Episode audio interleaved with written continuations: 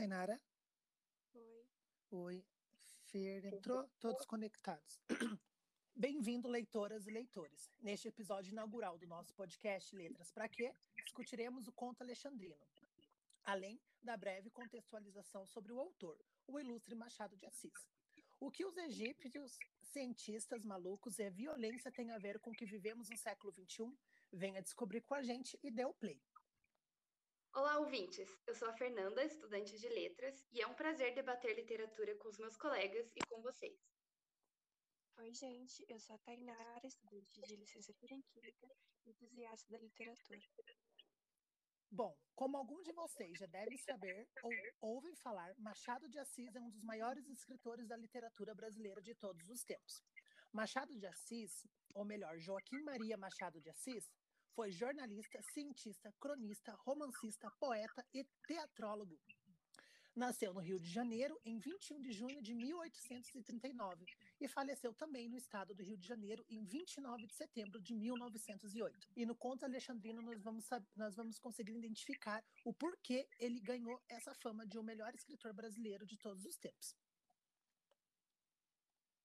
Bom, o conto narra a história de dois filósofos, Stroibus e Pítias, naturais da ilha de Chipre, no Mediterrâneo. Descontentes com a falta de reconhecimento em sua terra natal, partem para Alexandria, onde são celebrados pela população.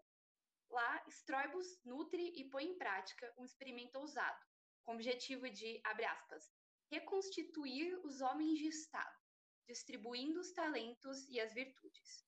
A população indaga ele, por que, ele quer fazer isso, é, dizendo que é algo que cabe aos deuses, mas a curiosidade da população e a ambição do cientista falam mais alto. Assim, com a ajuda de seu amigo e discípulo, eles escalpelam inúmeros ratos e bebem seu sangue, a fim de comprovar que tal ação os transformaria em ladrões. O que não esperava era que isso desse certo, fazendo-os roubar diversos objetos, até os livros da biblioteca do colega Ptolomeu. Desmascarados, eles são entregues à justiça egípcia, Enquanto isso, outro filósofo da cidade, Herófilo, chega à conclusão de que o experimento não é de todo ruim, pois pode ser utilizado com criminosos, inclusive com os inventores dessa técnica, para a felicidade dos animais, que não serão mais as vítimas desse horror. Bom, Fer, obrigado. Fer, depois de tudo isso que nós conversamos e falamos sobre Machado de, de, Machado de Assis, é, você acredita que a natureza do homem pode ser modificada pela ciência? Olha, eu acredito que não. Por exemplo, eu não acredito que beber sangue de ratos possa fazer com que um homem se torne um ladrão. Mas eu acho que a ciência pode mudar os homens de acordo com o grau de ambição deles, como os próprios cientistas no conto é, nos exemplificam. O que eu quero dizer é, uma pessoa ambiciosa estaria disposta a burlar os consensos éticos ou os direitos humanos para atingir um feito científico inédito? Eu acho que sim.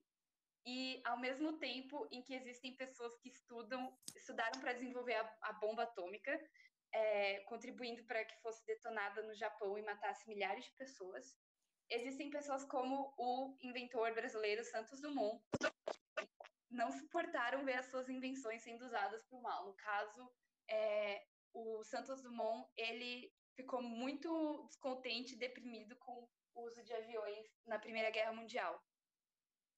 Sim, e lembrando que foi ele quem criou, né? Não os irmãos americanos que a história diz, né? Uhum. Que dizem, né? Essa, essa mentira. Enfim, Tainara.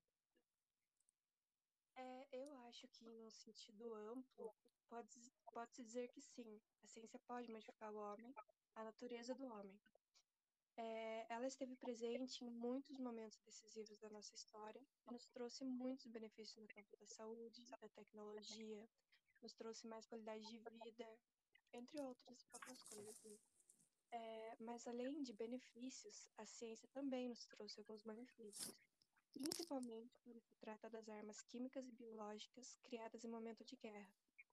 Agora falando um pouco sobre os experimentos realizados no conto, o que os cientistas, o que os cientistas fazem é, não é ciência, é pseudociência. Ou seja, é, o experimento era uma prática que se mostrava baseada em fatos científicos, porém não adere a um método científico válido, carece de provas e não pode ser confiável. Sim, é, eu lendo o, o, conto, né, e agora com a fala de vocês, eu vejo que o experimento ele baseia-se na crença de homens, né? Então era o que eles acreditavam que acontecia sem base nenhuma, é, sem conhecer, com conhecimento prévio da medicina, né? Porque acredito que para é, escalpelar alguns homens é necessário entender ali de corte, enfim, de como lidar com o corpo humano na ciência, mas eu acredito que está dentro dessa pseudociência mesmo, Fer. Fer e Tainara. Bom, gente, então o que o conto alexandrino diz é, sobre o Brasil do século XIX? Bom, o conto foi escrito na época em que o racionalismo e o positivismo europeus começaram a ser exportados e chegaram no Brasil. É, nessa época, como vocês podem lembrar das aulas de história também, havia o imperialismo, que é quando as nações europeias é, fazem como se fosse uma nova colonização em outros, é, principalmente no continente africano e também em alguns outros países da África, mesmo, da mesma maneira que eles fizeram nas Américas é, durante o século XVI. Então, na época do imperialismo, muitos pensadores estavam preocupados em provar por A mais B que certos povos eram inferiores, por exemplo, os africanos, como já, já tinha sido feito por meio da religião na época uh, da escravidão, alguns séculos antes. Segundo a historiadora Lilia Schwartz, é, esse imperialismo interno fazia parte de uma agenda eugenista do governo brasileiro, ainda imperial à época, que visava embranquecer a população.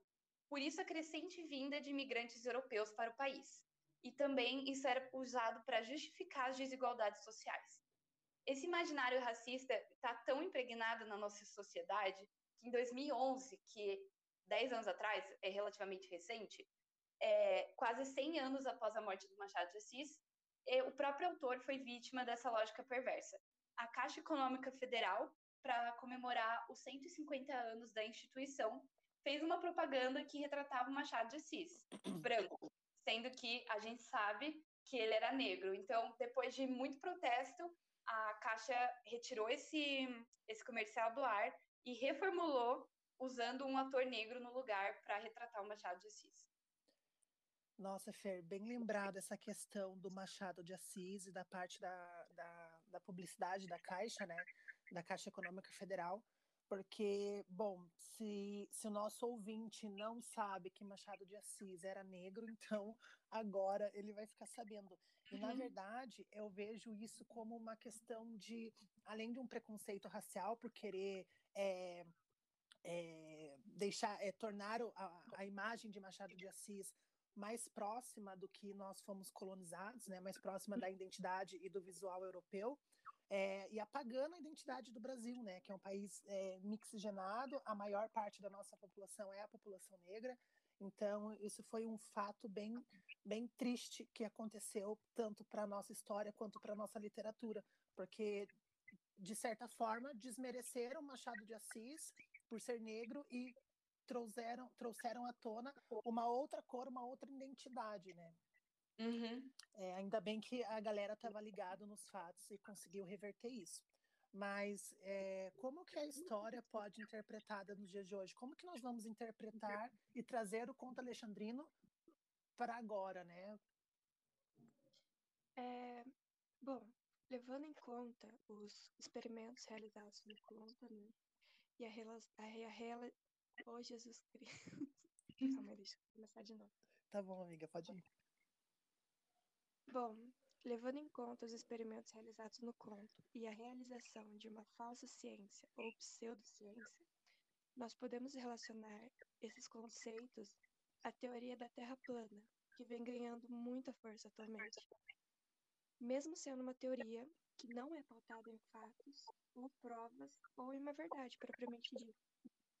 Assim como os Troibus, que no conto se apresentava como alguém com um pulso magistral e prático, com uma aptidão para exercer outras pesquisas relacionadas à anatomia, por exemplo, há pessoas hoje em dia que possuem um conhecimento admirável e acabam direcionando a tópicos ou desnecessários ou errados.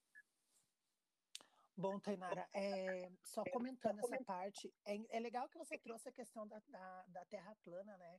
Porque eu entendo que hoje em dia a ciência, mesmo mostrando, né, mesmo indicando que a Terra não é plana, que a Terra é redonda, enfim, com argumentos plausíveis, ainda há terraplanistas é, é, discutindo, né, discutindo a ciência é, com argumentos sem validade, né, que era o que os, os cientistas lá, enquanto Alexandrino, né, é, utilizaram para escalpelar a, o povo e beber, o, beber o sangue. Mas no conto, né, no conto, o que, que acontece? Acontece o experimento de fato, porque eles bebem o sangue e eles começam a agir é, e roubar, né? Então, no, no conto acontece isso. No conto acontece que a ciência, de certo modo, a, o experimento científico deles, de certo modo, dá certo. Mas no nosso dia atual, eu acredito que, que obviamente não dá certo, né, gente? Uhum. Enfim. Uhum.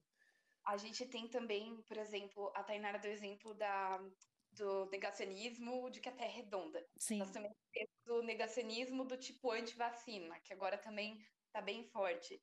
É, toda essa pseudociência que a gente está falando, ela também, eu acredito que ela está em função de, de construir uma narrativa de pós-verdade, ou seja, eu vou acreditar naquilo que eu quero, não naquilo que é, é, já é comprovado por fato. Não importa que você tenha, que um satélite tenha tirado uma foto da Terra dizendo que a Terra é redonda, eu vou subverter aquilo de modo a é, de modo a tentar explicar que a Terra é plana a partir disso, sabe? Então, uhum. eu acho que essa essa pseudociência está muito ligada também ao conceito de pós-verdade, acreditar naquilo que, que se quer, ignorando todo o resto.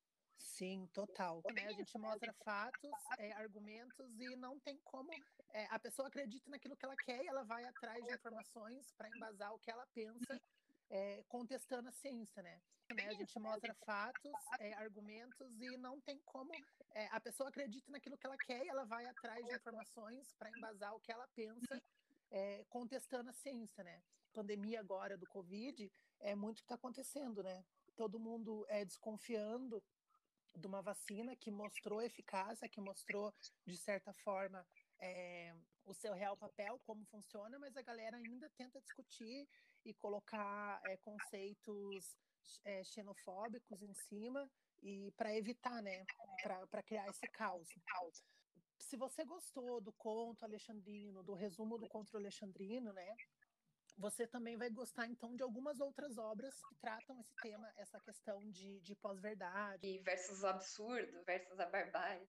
Exatamente, Fer. Então, a gente tem ali, então, é, O Alienista, de Machado de Assis, O Médico e o Monstro, de Robert Louis Stevenson, né? Temos a série Black Mirror, que que entrou aí no, na, na, cultura pop bem forte nas questões das mídias sociais, né, questões de relações é, humanas. Então é bem interessante porque ele, ele mostra uma distopia, né, daquilo que nós criamos como utopia, que é a sociedade perfeita e todo mundo vivendo em harmonia.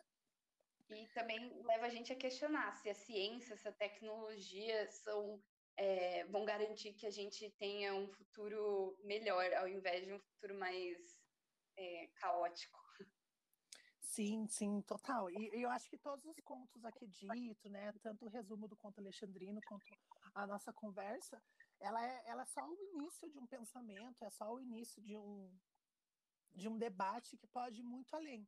Então, uhum. eu indico as leituras e indico que voltem ao nosso podcast para ouvir mais contos e mais resumos e mais ideias entre nós. Tchau, pessoal. Até a próxima.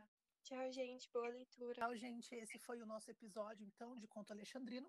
E no próximo episódio discutiremos outro conto. Até mais.